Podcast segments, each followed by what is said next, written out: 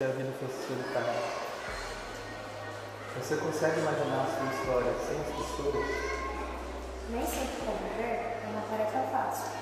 Afinal de contas, a casa é lugar de gente de verdade. Lugar onde não dá para sustentar personagens por muito tempo. Na convivência, nos deparamos com muitas tensões, mas também com muitas possibilidades de resoluções. Na partida da vida, por muitas vezes choramos e até sofremos mas é também a partida da vida que sorrimos e crescemos. É tempo de olhar para casa, para a família. É tempo de conviver.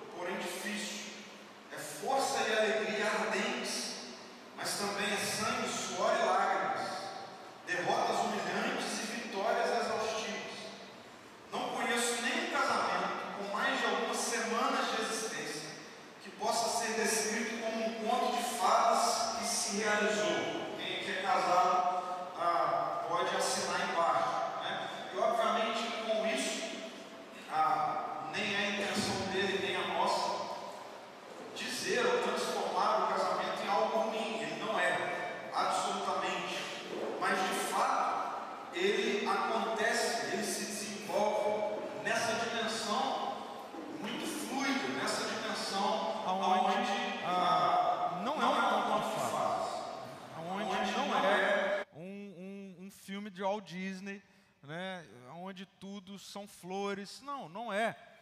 E, e para isso, ou por isso, casamento é aquilo que nós estamos chamando aqui nessa noite de coisa de gente grande.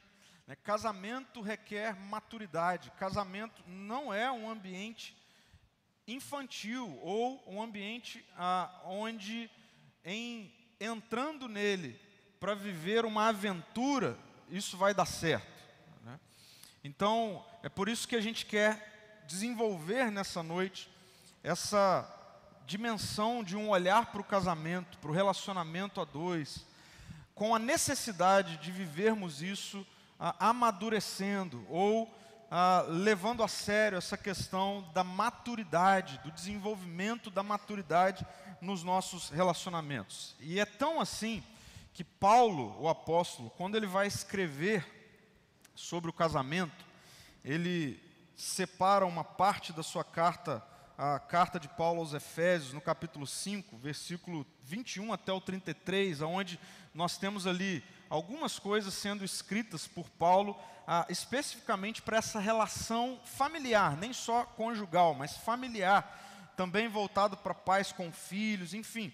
Mas ele separa um bloco de, do que ele escreve para falar da relação do marido com a esposa, da esposa para com o marido. E aí, Paulo, quando ele vai escrever sobre o casamento, ele usa um texto que nós utilizamos aqui há dois domingos atrás, que é um texto da criação de Deus, quando Deus, na criação, estabelece essa relação a dois, de um homem para com a mulher, da mulher para com o homem. Só que Paulo, ele cita Gênesis, mas colocando uma interpretação dele acerca do casamento. E veja só como Paulo, ele cita Gênesis e, interpreta Gênesis, né? ou essa dimensão da relação. Então vocês vão se lembrar que esse é um texto que nós lemos há dois domingos atrás, lá em Gênesis 2, quando o texto diz que por isso o homem deixa pai e mãe e se une à sua mulher, e os dois se tornam um só. E aí, Paulo, ele se lembra desse, desse texto lá de Gênesis, e aí ele interpreta. Esse é um grande mistério. Esse é um grande mistério. E ele vai dizer que, ah, que ilustra a união entre Cristo e a igreja. Então é um grande mistério essa relação a dois. Essa relação a dois, dois diferentes que se tornam um. É um mistério isso. E por ser um mistério, precisa de maturidade, precisa de seriedade, precisa de um olhar profundo para o casamento. E isso é tão profundo, é tão misterioso, que eu pensei assim: não, não dá para eu falar sobre isso sozinho. é, é tão mistério que não dá para eu a ousar falar sobre isso sem ouvir, por exemplo, uma voz feminina de uma mulher ou de mulheres. né? Porque esse texto, e nós vamos conversar um pouquinho sobre esse texto de Efésios 5, muitas vezes ele foi minimizado ou limitado a uma discussão acerca de papéis. Papel do homem, papel da mulher. E, e eu tenho convicção que ele é muito mais do que isso ele é o desenvolvimento acerca do mistério do casamento, desse mistério que requer maturidade. Então, ah, hoje eu vou ter a graça e o privilégio de ah, ter algumas pessoas comigo para a gente conversar sobre esse assunto. Queria chamar a Marina aqui, minha esposa. Queria chamar o pastor Felipe, queria chamar a Kísila. Muito bom. Palmas para ele, gente. E aí, senta aqui, Kisla, senta aqui. Eu fico na pontinha de lá sem falar muito. Testa aí os microfones, cadê Felipe? O seu. Acho que tem um terceiro microfone aí. Ei, som. Isso.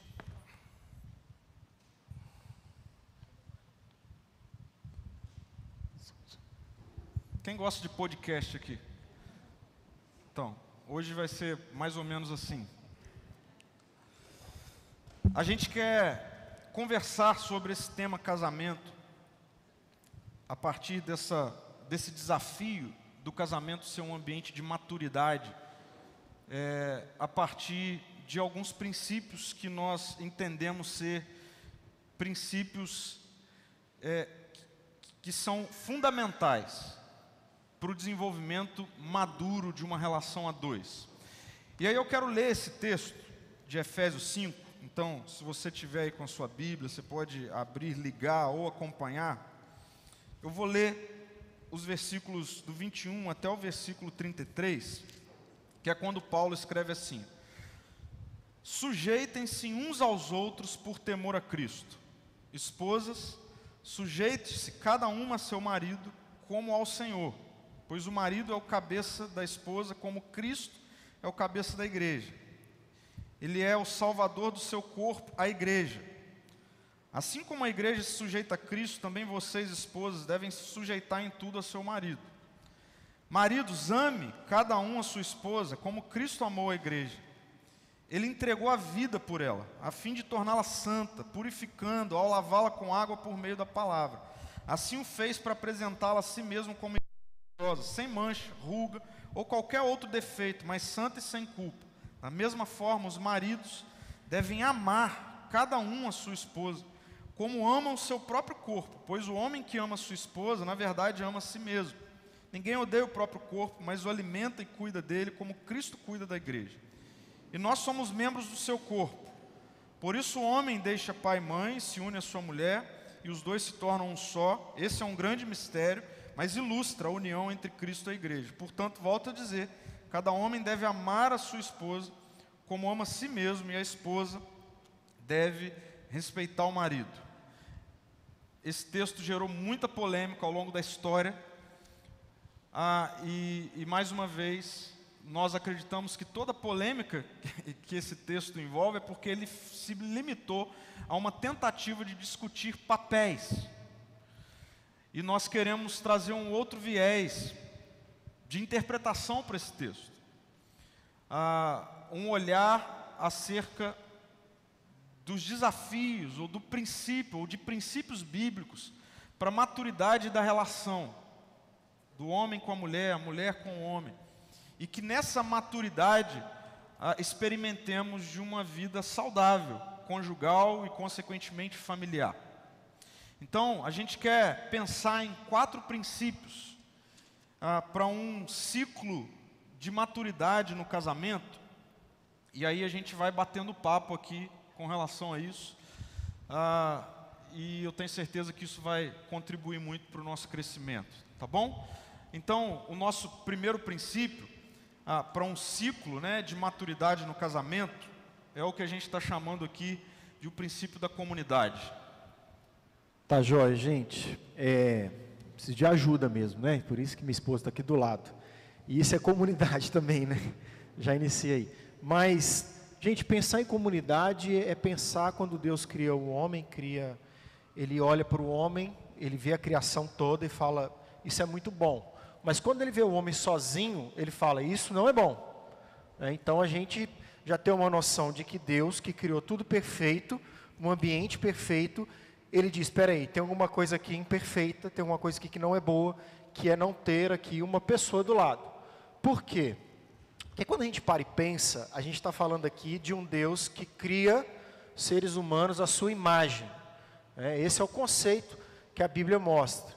Homem, homem e mulher, à sua imagem, Deus o criou. Agora, como que um Deus que vive, Deus Pai, Deus Filho e Espírito Santo, que sempre viveu em plena harmonia, em plena perfeição, ele olha e vê um homem sozinho. Ele diz: esse negócio está errado, isso não tem a ver com a minha imagem. A minha imagem é três pessoas, vivendo de uma maneira diversificada, com uma unidade, vivendo de um jeito, cada um com a sua função, com um jeito diferente, fazendo coisas diferentes, mas todo mundo com o mesmo propósito, todo mundo com o mesmo objetivo. Não, esse homem, né, no caso aqui Adão, sozinho, não está bom esse negócio. E ele vai e cria, então, Eva. E aí a gente vê uma criação, Deus criando isso, né, essa comunidade, e esse projeto de comunidade, gente, é o projeto fundamental de Deus. Nós estamos aqui numa comunidade de famílias. É o, é o projeto de Deus desde o início. O texto que a gente acabou de ler de, de Efésios aqui, é um texto, e o livro de Efésios é a criação de uma nova sociedade dentro de uma sociedade com suas dificuldades, suas lutas, seus problemas, mas uma nova sociedade. E uma nova sociedade, ela começa, ela tem como base essa nova comunidade, ela parte através da família. Então Deus ele cria então a mulher. Então Deus ele é um Deus que vive em comunidade. Deus é um Deus que ele é pai e como pai ele olha e fala: "Eu quero ter filhos". Correto? Aí ele tem um filho, e ele tem envia um filho para a terra, e o filho dele, peraí, eu quero ter irmãos. E aí, Deus Pai, Deus Filho, já tem uma comunidade, mas tem uma outra pessoa faltando aí, que é uma pessoa, é o Espírito Santo. Então o Espírito Santo, ele vai e mantém tudo isso num pleno funcionamento, num elo de amor. E ele conserva isso acontecendo. Então, quando a gente olha para o próprio Deus, ele é um Deus comunitário. Então ele começa então essa humanidade através de seres humanos, através da família, né? Então por isso que a gente tem uma comunidade familiar. E aí é muito interessante a gente ver o homem, a gente ver a mulher e ver o próprio Jesus, porque Jesus, ele queria viver nesse ambiente de família. Se não houvesse uma mulher com ventre para poder trazer Jesus aqui na terra, não seria possível o próprio Deus viver também nessa terra um ambiente familiar. Imagina isso. Precisava haver então alguém de sua mesma substância, composição, para que vivesse aqui na terra de um jeito para poder relacionar com o ser humano, e é Jesus. O homem, por mais que ele fosse criado por Deus, tivesse ali tudo perfeito, tivesse um relacionamento com Deus, mas não era o mesmo relacionamento de carne, de humanidade, de ser humano. E aí ele cria Eva. E aí, a partir de Eva, a gente tem aí várias outras comunidades surgindo, até o ponto que ele envia Jesus para também ser família e ser comunidade. Por isso que a Bíblia diz que Jesus, ele é o primogênito de toda a criação. Primogênito é o irmão mais velho.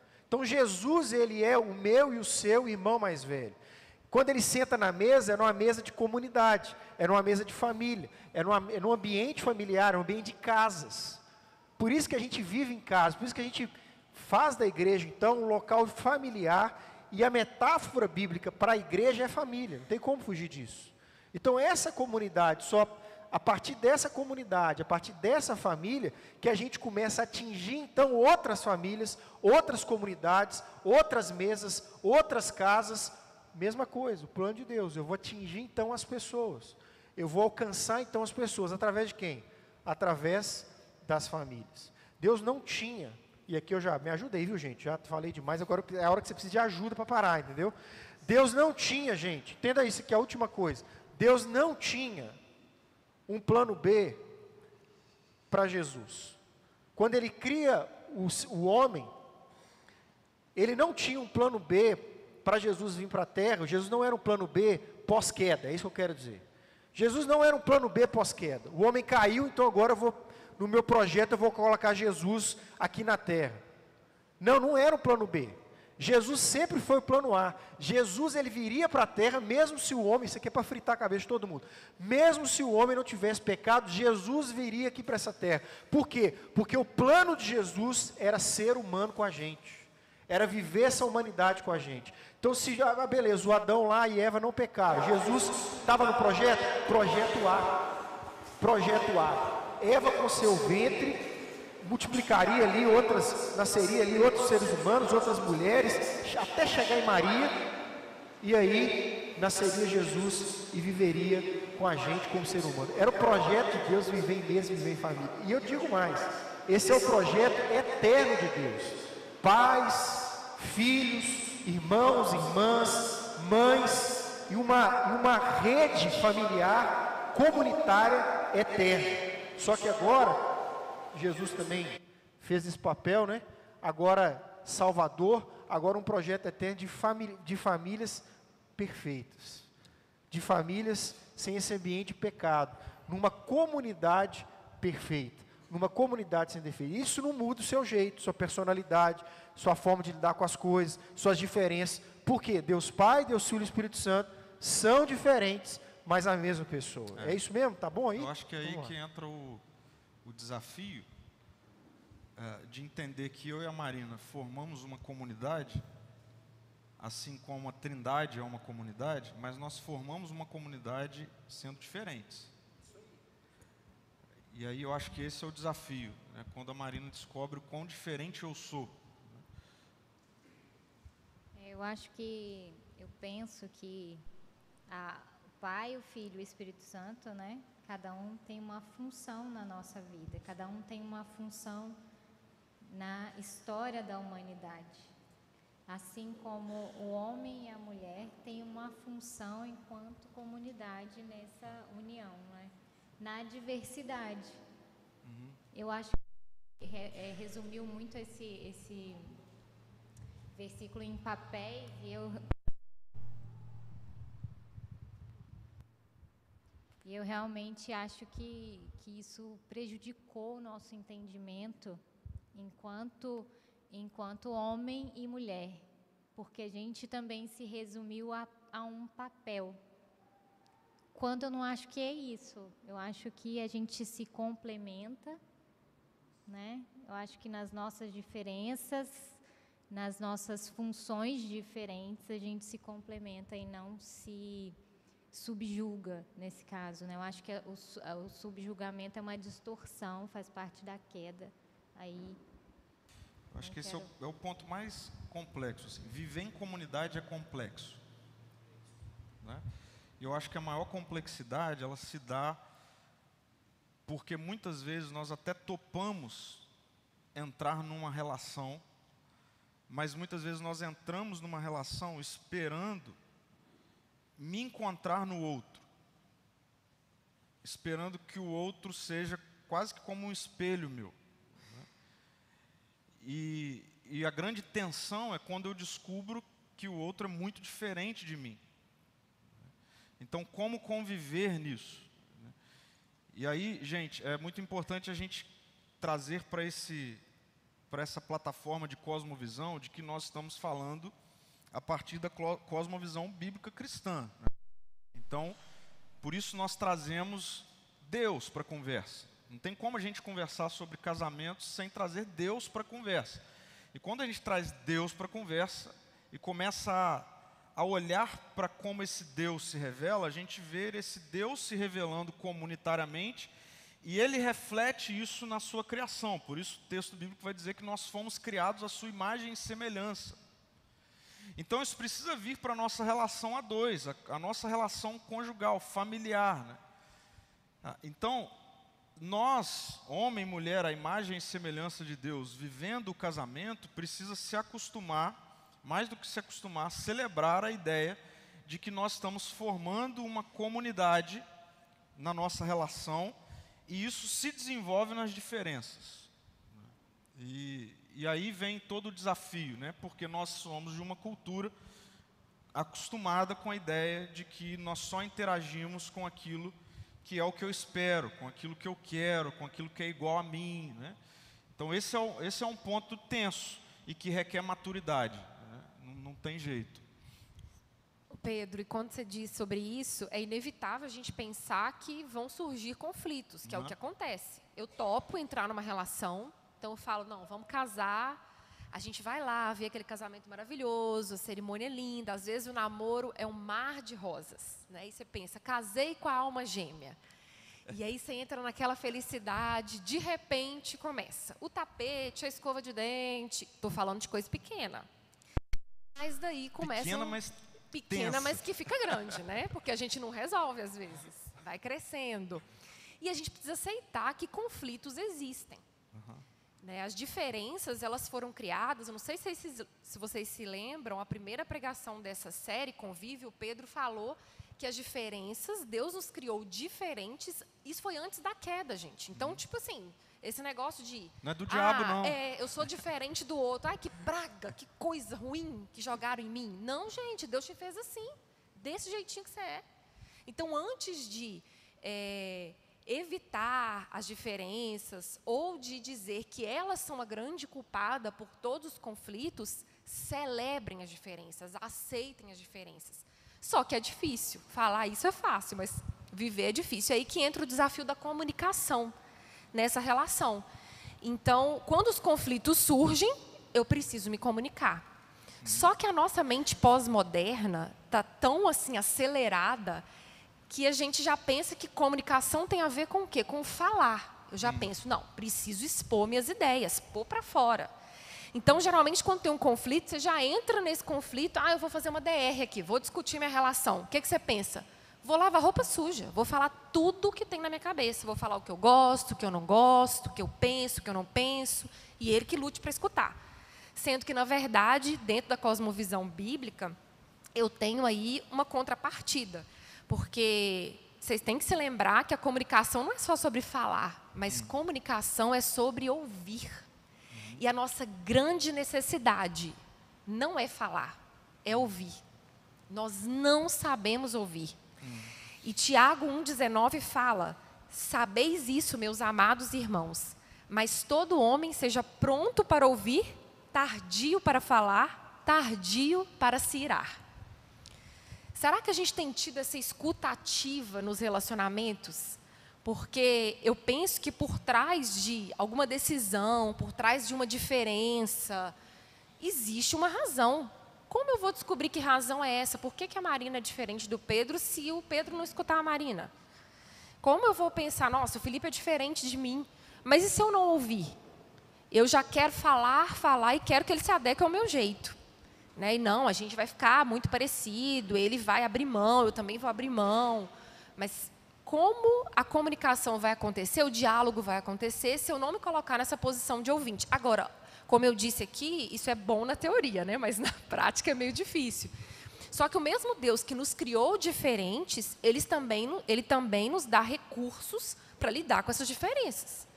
Então eu preciso me esforçar nesse sentido. Ah, Kisla, mas eu sou, ó, eu não gosto de ouvir não. Sou péssima é da minha personalidade, nasci assim, vou morrer assim. Pera lá. Não é bem assim que o Evangelho diz sobre isso. Você tem dificuldade de ouvir? Jesus entra nessa hora aí, ele vai te ajudar. Olha, eu preciso ouvir mais, porque Jesus mesmo era uma pessoa que ouvia as pessoas. Quando ele abordava o outro nos relacionamentos dele, ele sabia sobre tudo e ele não chegava assim com uma sentença: olha, você é isso, isso, isso, isso. Ele primeiro ouvia o outro, mesmo já sabendo. Você imagina a gente que não sabe.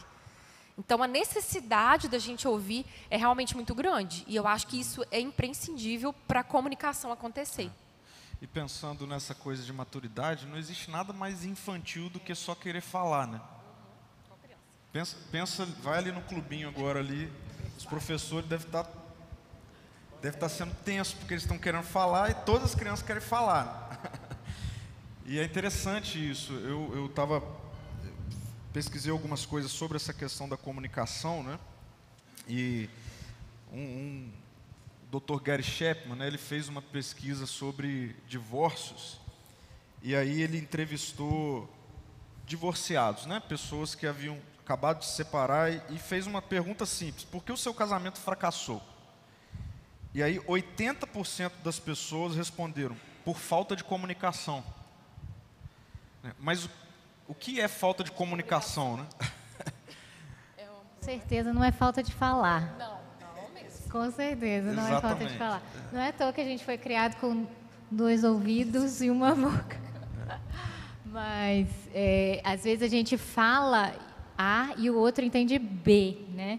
E aí você insiste naquele A e quer que ele entenda. Me conta o, o segredo para resolver isso. Ah. Fala aí pra, olha. pra gente. Espírito Santo é o segredo.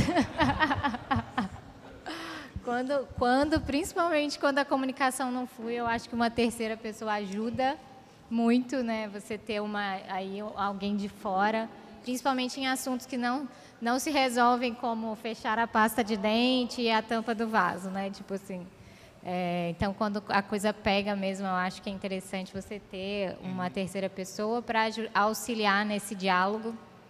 É. Eu acho que um outro ponto importante é a escutativa, que a Kissila falou também. Como que é? Explica esse negócio de escutativa aí.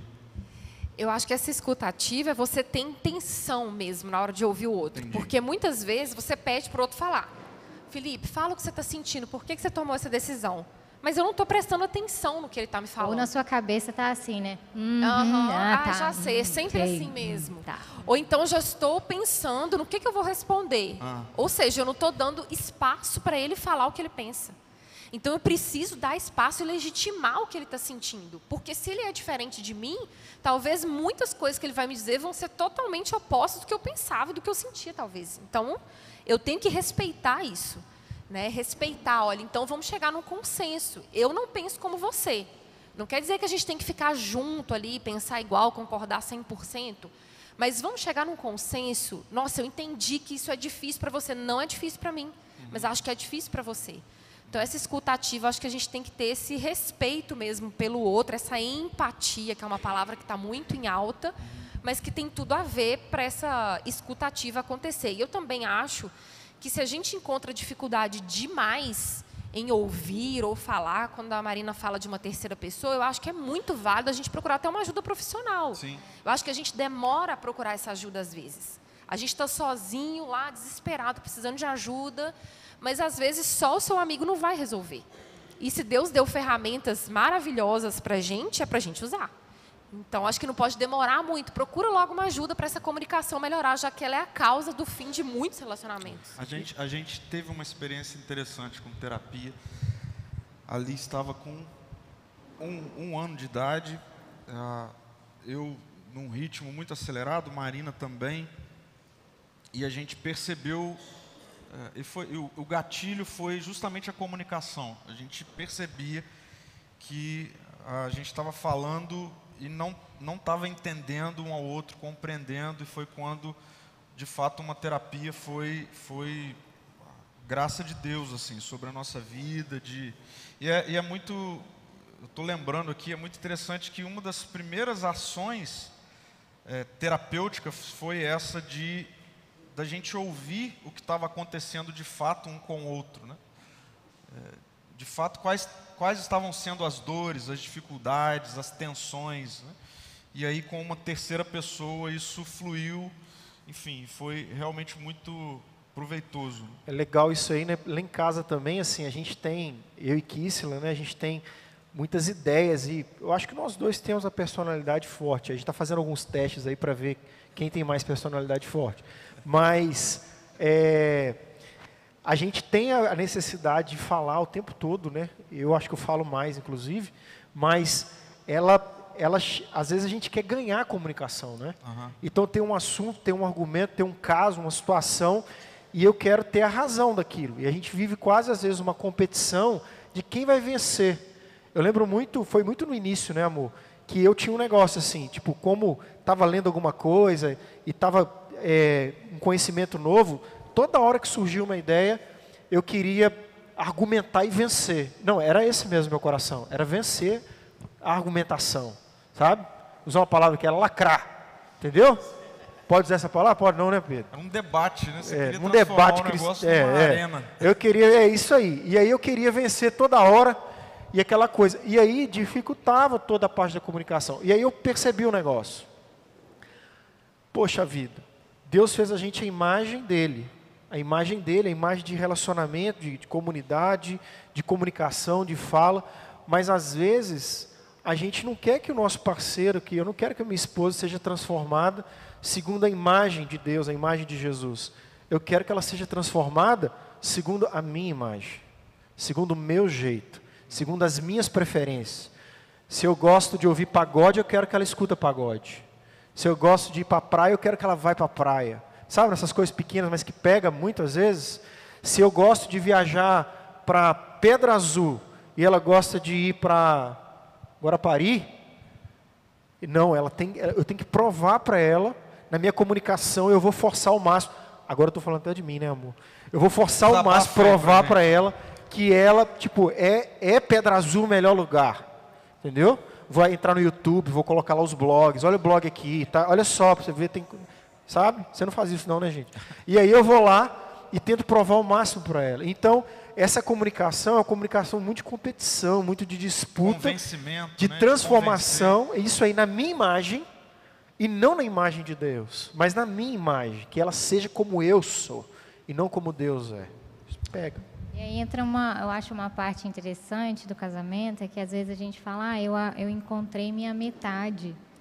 Não tem nenhuma metade aqui não, gente. É, é um ser inteirinho aqui, ó, e outro ser inteiro. Né? Não, tem, não tem essa, não tem jeito. É, rapidinho, sim, Marina. Rapidinho mesmo. A gente fica empolgado nessas coisas. Mas é, não, independente de como eu falar aqui, né, gente? Mais tarde faça um jantinha lá e oito pelo menos. Tem criança que não, né? Tem não. Olha só. Então, assim, é...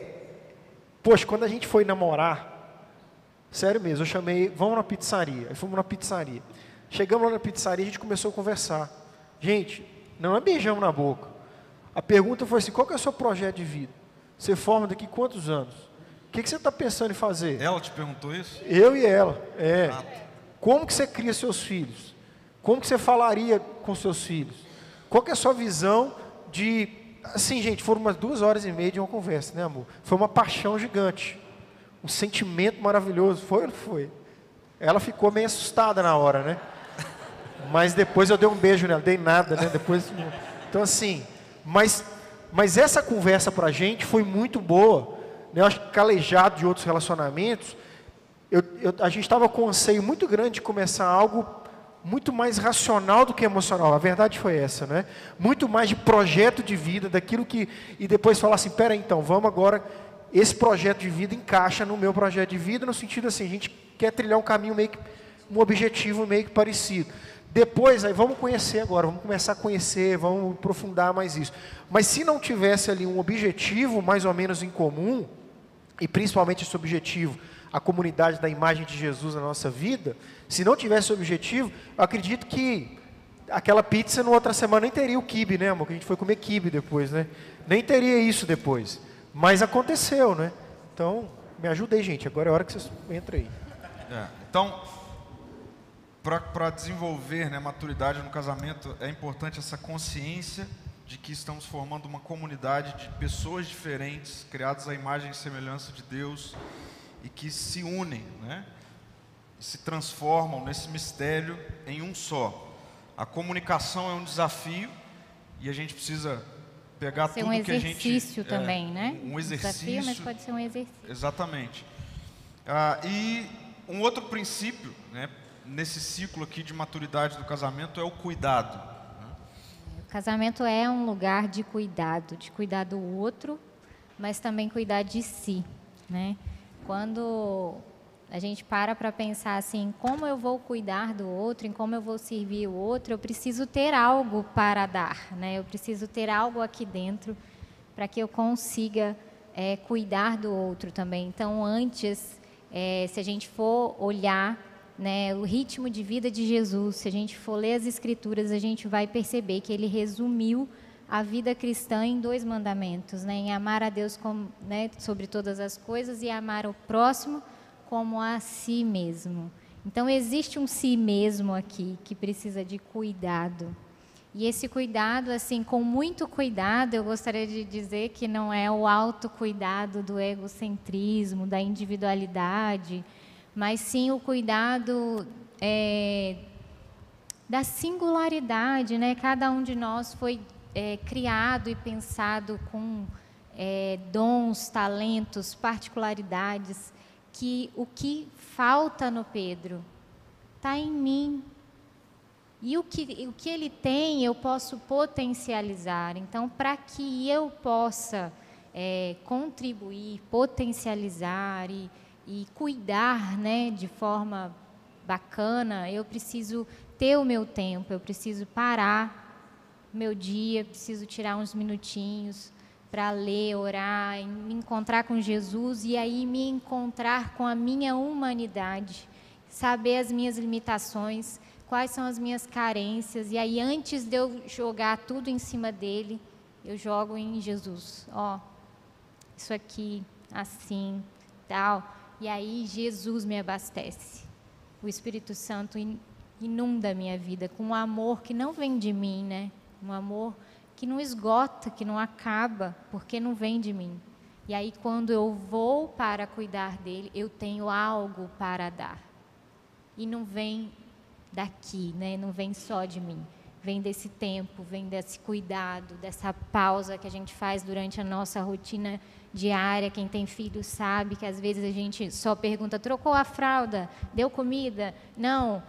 Só, só vai trocando as informações. Então, se a gente não para no nosso dia para olhar para si e aí se abastecer e poder olhar para o outro e falar: olha, estou né, aqui, tenho, tenho algo a contribuir com você, com que vo, quem você é. Né? É. Eu acho isso é muito interessante que a Marina falou, porque conversando com algumas pessoas que se casaram assim recentemente, geralmente mulheres, elas geralmente vêm me perguntar, Kisla, como que você faz assim no seu devocional, seu tempo com Deus? Você tem um tempo assim com seu marido? Você consegue? É, você é, consegue manter o seu tempo devocional, porque eu estou com muita dificuldade de fazer isso sozinha ou com ele também. Gente, infelizmente, a maioria das vezes a iniciativa é das mulheres. Eu tenho até uma amiga que está fazendo uma pesquisa sobre isso, ela está tentando investigar melhor. Mas fica essa coisa amor, da mulher. Eu te chamo direto, fala um negócio desse. eu pesquisa. já respondi a pesquisa, falei que você, você tem iniciativa. Mas na grande maioria das vezes, elas ficam assim: como que eu faço para criar isso? E elas têm dificuldade de ter esse momento. Eu acho que esse autocuidado, a nossa mente leva a gente para um lugar, às vezes, de ah, autocuidado é passear no shopping, fazer minha unha. Não que isso seja ruim, isso é maravilhoso. Não deixa de ser, né? É, muito não bom, deixa de inclusive, estamos aí. Deixa de ser. Mas isso não é o autocuidado essencial. Quando a Marina fala de pausa, gente, é indispensável o nosso tempo com Deus. assim. Eu acho que a gente negligencia muito isso. Ah, Kisla, mas eu não tenho tempo. Talvez não seja a sua prioridade. Porque a gente arruma tempo para tudo. E assim, a gente adequar. Eu, por exemplo, às vezes eu não consigo parar. Tenho um filho pequeno, você corre, faz uma coisa, faz outra. Ouve a Bíblia, não consigo parar para ler. Ouve, ouve um podcast, ouve uma pregação. Mas se a gente não se abastecer, não tiver essa prioridade, a nossa relação com o outro vai ruir também. Porque a nossa relação aqui, vertical, não está funcionando. Então, eu acho que isso pega muito às vezes. E aí não vai para o casal. O casal não conversa sobre isso, como a Marina falou. Você só troca figurinhas sobre o que, que fez com o filho, ou se trabalha junto sobre o trabalho, ou o que, que fez hoje, ou mal, mal o que, que fez hoje. E aí a, a gente não consegue ter mais conexão, porque a nossa conexão com Deus se perdeu também. Eu acho que também tem a ver essa questão do, do, do não se anular, né? Assim, eu sou um ser inteiro, é, eu não, não me anulo é, nas minhas é, vontades, na, no meu desenvolvimento. Pelo contrário, né, eu estou aqui junto com você, juntos a gente está é, crescendo, se desenvolvendo. É, quando a gente transforma esse texto né, em papéis, e aí as mulheres já leem esse texto com, os cabelos desse tamanho, assim, nossa, ai, mas é né, o marido. Eu ia falar justamente isso. O texto começa falando: sujeitem-se uns, uns aos, aos outros, outros, por temor a Cristo. É. Não é por temor ao homem ou por temor à mulher, né? Porque a gente vive hoje também uma, uma guerra de narrativas na nossa cultura, né?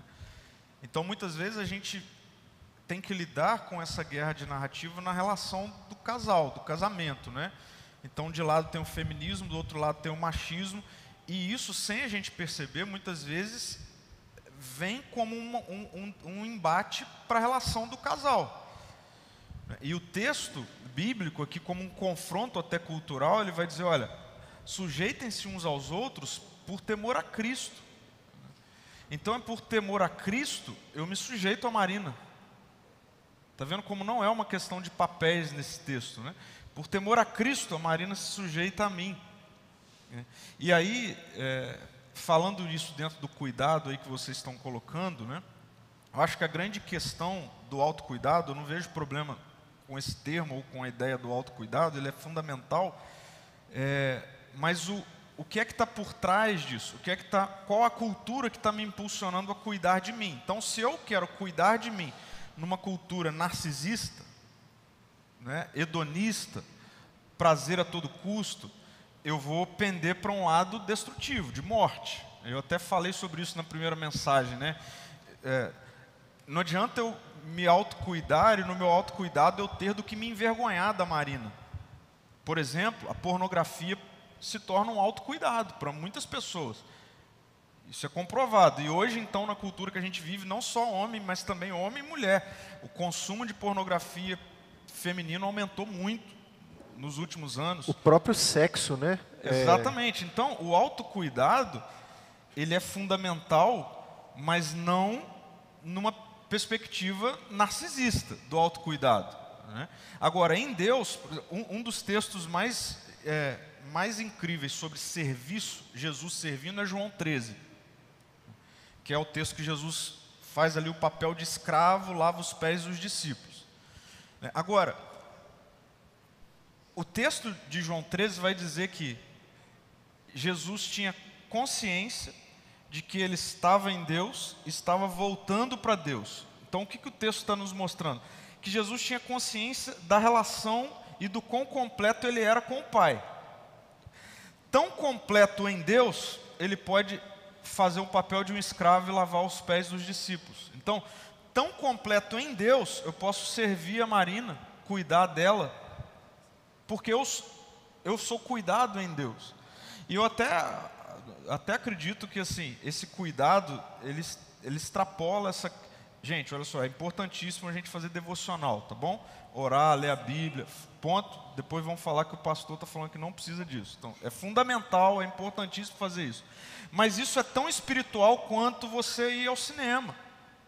É tão espiritual quanto você, cara, os homens aí que gostam de, enfim, praticar esporte, as mulheres também, ir à academia, fazer uma.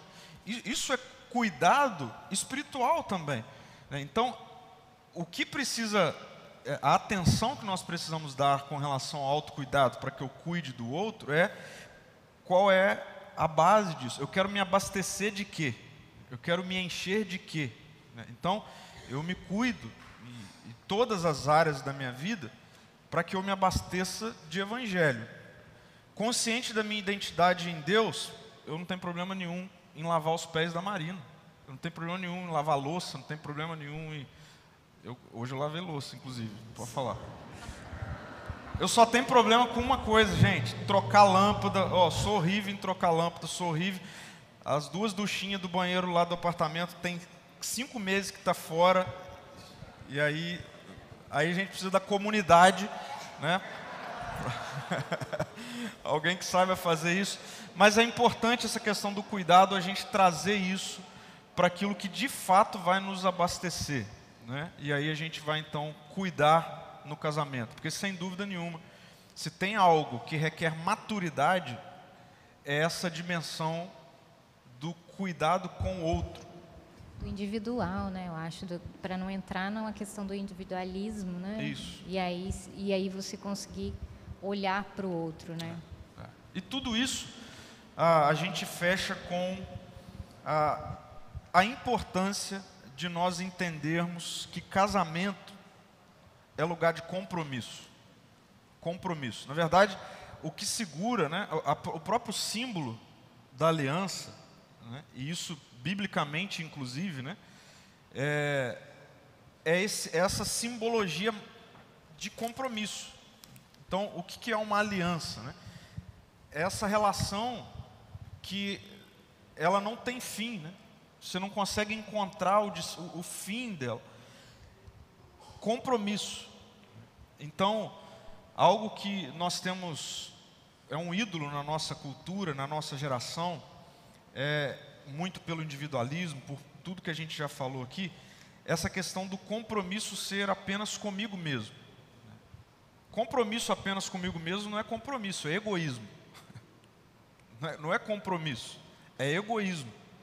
Se eu tenho compromisso apenas com o meu ego, eu vou viver de rompimento em rompimento. Seja casamento, seja é, vida em comunidade cristã, seja em relações de amizade.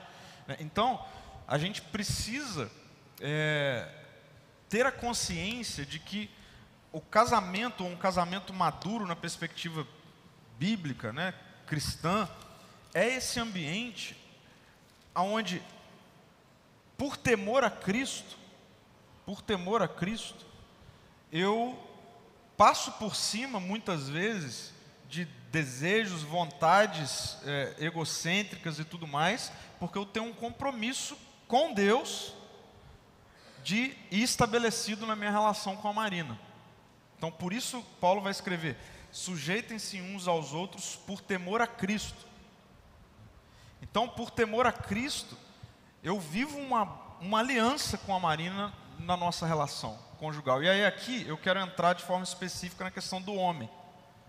Porque esse é um texto que realmente fala, mais uma vez, eu não vejo ele falando de papéis, ou seja, ah, o homem manda, a mulher se submete, porque é isso que virou isso aqui, né? Muitas vezes. Não é isso, okay? mas é fato que o texto está discorrendo sobre o lugar ou a interação do homem com a interação da mulher e vice-versa. E para isso a gente precisa entender para que contexto e cultura Paulo está escrevendo isso aqui. Porque é só quando a gente entende para que contexto e cultura Paulo está escrevendo isso aqui que a gente vai entender de fato o que o texto está querendo dizer para a gente.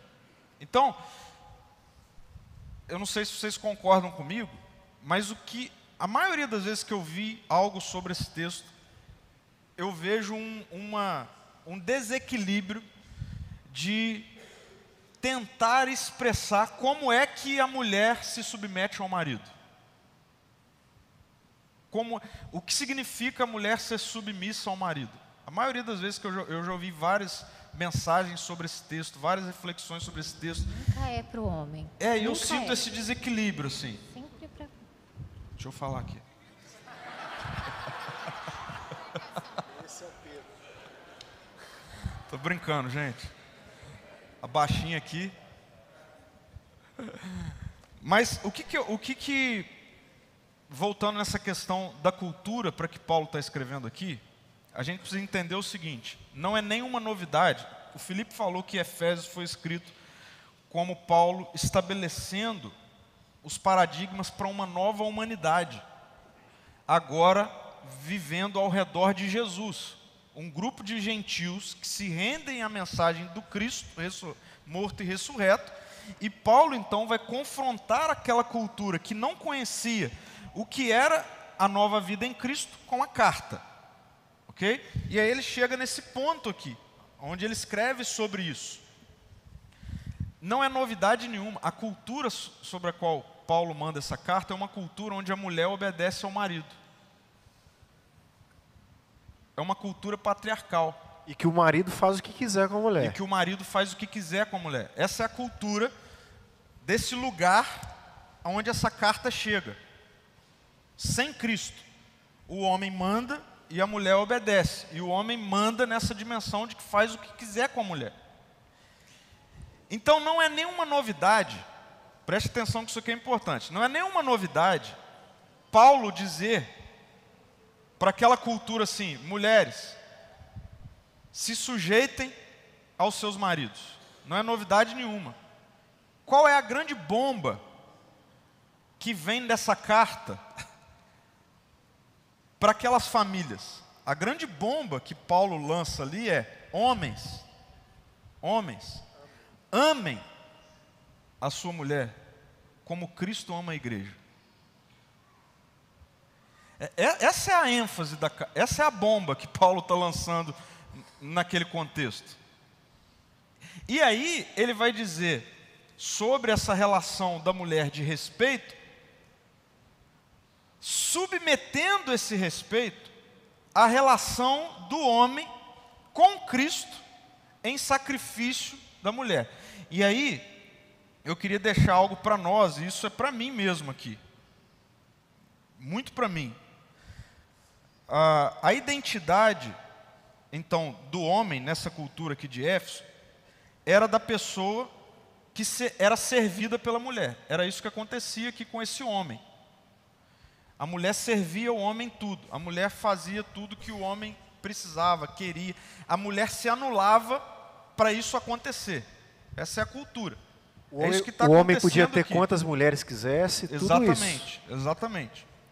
E aí, qual é o desafio para nós, dentro desse compromisso aqui? O desafio que eu vejo o texto me desafiando é: Pedro, você deve perder a sua identidade cultural para viver a sua identidade cristã dentro do seu casamento. A identidade cultural continua sendo, na, na, nossa geração, e eu não vou entrar aqui na guerra dos sexos, mas continua sendo, muitas vezes, e às vezes, muito credenciado pela própria igreja e cristianismo, esse lugar aonde a mulher não fala e o homem tem a voz. A gente continua reproduzindo isso. Ao longo da história, a igreja continua reproduzindo isso, que é justamente o contrário que Paulo está fazendo aqui, inspirado pelo Espírito. Paulo, inspirado pelo Espírito, ele está querendo, na verdade, é, estancar essa cultura maligna do, do homem que é servido, da identidade do patriarca que é, é, ele fala, ele manda, ele direciona, a mulher obedece, a mulher serve, a mulher se subjuga, a mulher perde a sua identidade. Paulo está invertendo a coisa. Paulo está falando assim: se tem alguém que tem que perder a identidade na relação, é o homem. E onde ele linka isso? Em Jesus. Se tem alguém que perdeu a sua identidade para se sacrificar, foi o próprio Deus quando se encarna. Eu estava pensando nisso ontem. Eu já estou pensando na série do mês que vem. Eu estava pensando nisso ontem. Olha, olha que interessante. Por 30 anos, Deus foi tão humano que quando ele começa a se revelar como Deus, ninguém acredita. De tão humano que ele é, ou seja, de tanto que esse Deus revelado em Jesus, ele se esvazia ao ponto da sua identidade começar a ser confundida. Ah, mas ele não é o filho de José, mas ele não é o de Nazaré, ele não é o carpinteiro. Para que ele se sacrificasse em favor de nós. Por isso Paulo vai pegar nesse texto e vai dizer: essa a relação do homem com a mulher, ela pode muito bem ser relacionada com a relação de Cristo com a igreja. Então o que o Paulo está falando aqui para nós homens é: olha só, se tem alguém que tem que se anular, é você homem. Se tem alguém que tem que perder a identidade de maneira sacrificial, é você homem, não a mulher. Então, compromisso com isso Primeiro, ele é contracultural, continua sendo, era na época de Paulo, continua sendo hoje. Segundo, ele é uma afronta ao nosso ego. Então, assim, a gente costuma pegar os paradigmas de liderança e tentar aplicar isso. Jesus inverte toda a lógica de liderança. Jesus diz: você quer ser o primeiro? Então seja o último. Sirva a todos. Isso se aplica no casamento. Estava pensando sobre isso. O bom líder então, homens, você quer liderar a sua casa? O bom líder é aquele que enxerga o problema e proativamente resolve o problema antes que ele se transforme num problema. Então, liderar a casa nem precisa aparecer. Eu, eu me anulo, eu me sacrifico para que as tensões se solucionem antes de virar problema. E aí, eu creio que é nessa relação madura, okay? madura, que um se sujeita ao outro por temor a Cristo e a gente tem sendo desenvolvido a unidade no casamento. Okay? Então, assim, se tem um fator transformador desse texto com relação ao compromisso, é homens, tem o compromisso em se sacrificar.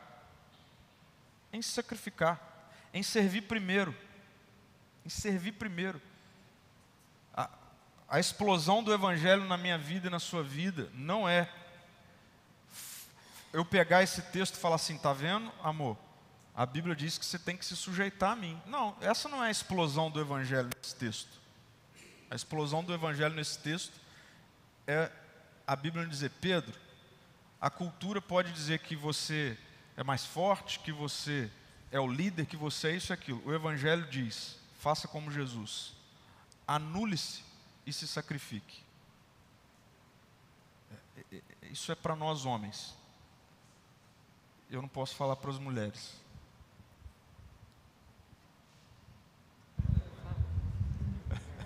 É. Quando ela pergunta assim, quer que eu falo? Pode falar. Não, eu acho que está perfeito, é isso aí. tira um fardo, né? De nós mulheres. É isso aí, amanhã que você a começa a fazer. arrepia, assim, ó. Inclusive, antes de, de chamar a comunidade para trocar lá o negócio da duchinha, você pode se adiantar. Então, gente, cara, se eu trocar a duchinha, ela vai sair água para tudo quanto é lugar, menos pro, menos pro correto. pode ter Verdade, certeza. verdade. Antes de colocar isso sobre você, eu já resolvi, já chamei uma pessoa. tá Mulher bom? sábia edifica o lar. Tá vendo? E às vezes é a mulher que sabe consertar a duchinha, não tem problema. nenhum. Conserta. É, Às vezes ela é boa de consertar a faz duchinha, ela é boa de, de consertar lâmpada, essas coisas, deixa a mulher consertar também, não tem problema nenhum. Não, que problema tem nisso? É isso, exatamente. Às vezes o homem é bom de trocar fralda, limpar o menino. Às vezes é o homem que é bom de fazer isso. Cara, não tem ninguém bom em fazer isso. Deixa o homem fazer. Mas às vezes ele é mais corajoso? Ah, aí beleza. Mas, gente, nós queremos, é, e, e nós estamos juntos nisso. Né? Foi um desafio, a gente conversou aqui essa semana, e é um desafio porque isso é muito aplicado a nós. Né? Então, por isso mesmo a gente quis pegar essa mensagem e, e explorá-la dessa forma, né? porque todos nós estamos nesse processo de amadurecimento. Né? Eu acredito que ele é desde o mês 1 até o último dia da relação, até que a morte o separe, vai ser sempre uma construção e uma tensão entre as nossas infantilidades com a maturidade que o Evangelho nos propõe, ah, graças ao Espírito, né, ao Espírito Santo de Deus que intercede por nós, que nos potencializa a sermos a imagem de fato que Deus nos criou para sermos, mas que esses princípios possam nortear né, a nossa relação, né? essa consciência de que é a formação de uma comunidade, não, não são dois indivíduos que vão para dentro de uma casa, não, é uma relação comunitária. Deus nos tira dos nossos ambientes e, de maneira tão incrível, reve- revela Ele mesmo, né? a própria Trindade, e nessa relação de contraste, de diferenças, nós vamos sendo moldados, construídos. Né? Isso passa diretamente pela comunicação, a gente precisa aprender isso. Então, famílias, não negligenciem o quanto a gente precisa aprender a ter uma comunicação saudável né, nas nossas relações. A Kissla colocou saber ouvir, ah, muitas e muitas vezes é mais importante do que o que ter a dizer. né? Eu estava estudando sobre liderança, assim, o bom líder, o líder da próxima geração, aqueles que lideram aqui, ó, um- uma dica: o líder da próxima geração, ele vai liderar pelos ouvidos e não com as palavras. As pessoas elas estão querendo ser escutadas, elas estão querendo afetividade. Quando você conquista isso, e como que se conquista afetividade? Sentando e ouvindo. Quando se conquista isso, você vai liderar para onde você quiser. Então a gente precisa aprender mesmo nas nossas relações, o que dirá no nosso casamento, a, a arte da comunicação, o cuidado se faz necessário, de forma alguma negligenciando o autocuidado, mas esse autocuidado precisa ser a partir do cuidado do alto. Né? Nós nos encontramos em Jesus, nós somos abastecidos em Cristo, nós podemos servir, nós podemos cuidar da nossa relação, do cônjuge, dos filhos, e tudo isso sob uma aliança, né? o compromisso. Por temor a Cristo, nós nos sujeitamos uns aos outros. Isso precisa ser assim uma âncora, uma âncora, né, para o nosso casamento, para os dias bons, também para os dias difíceis. E a gente queria terminar com uma uma reflexão, né, acho que está aqui, ah, para todos nós. né, a gente estava pensando como como fechar isso, né?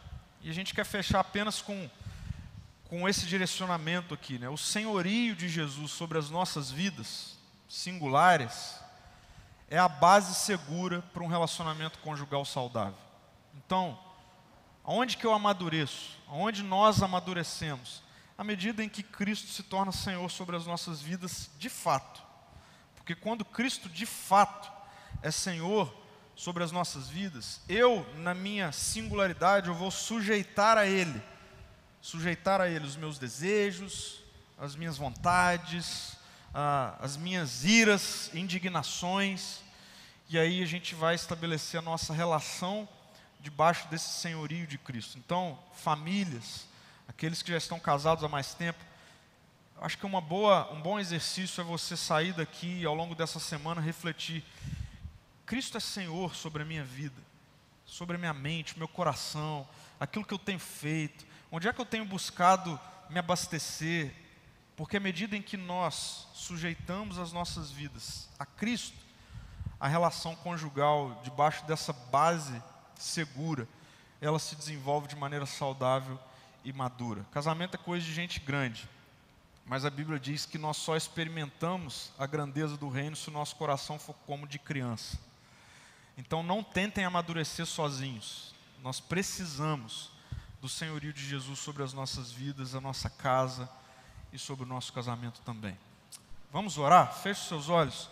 Eu queria pedir para Marina e depois para Kisla, para elas orarem por nós, homens, mulheres, pelos nossos relacionamentos aqui. Jesus, muito obrigada, Pai, por esse tempo. Obrigada porque a gente pode ler a tua palavra, a gente pode ser confrontado com ela. Mas a gente também pode encontrar graça e misericórdia, Jesus. Obrigada por isso. Obrigada porque através do teu amor a gente pode amar o outro. E não amar superficialmente, mas amar de verdade. Um Amém. amor que serve, que se coloca no lugar do outro, que ouve, é, que sabe cuidar, Pai. Deus, muito obrigada por esse tempo. Obrigada.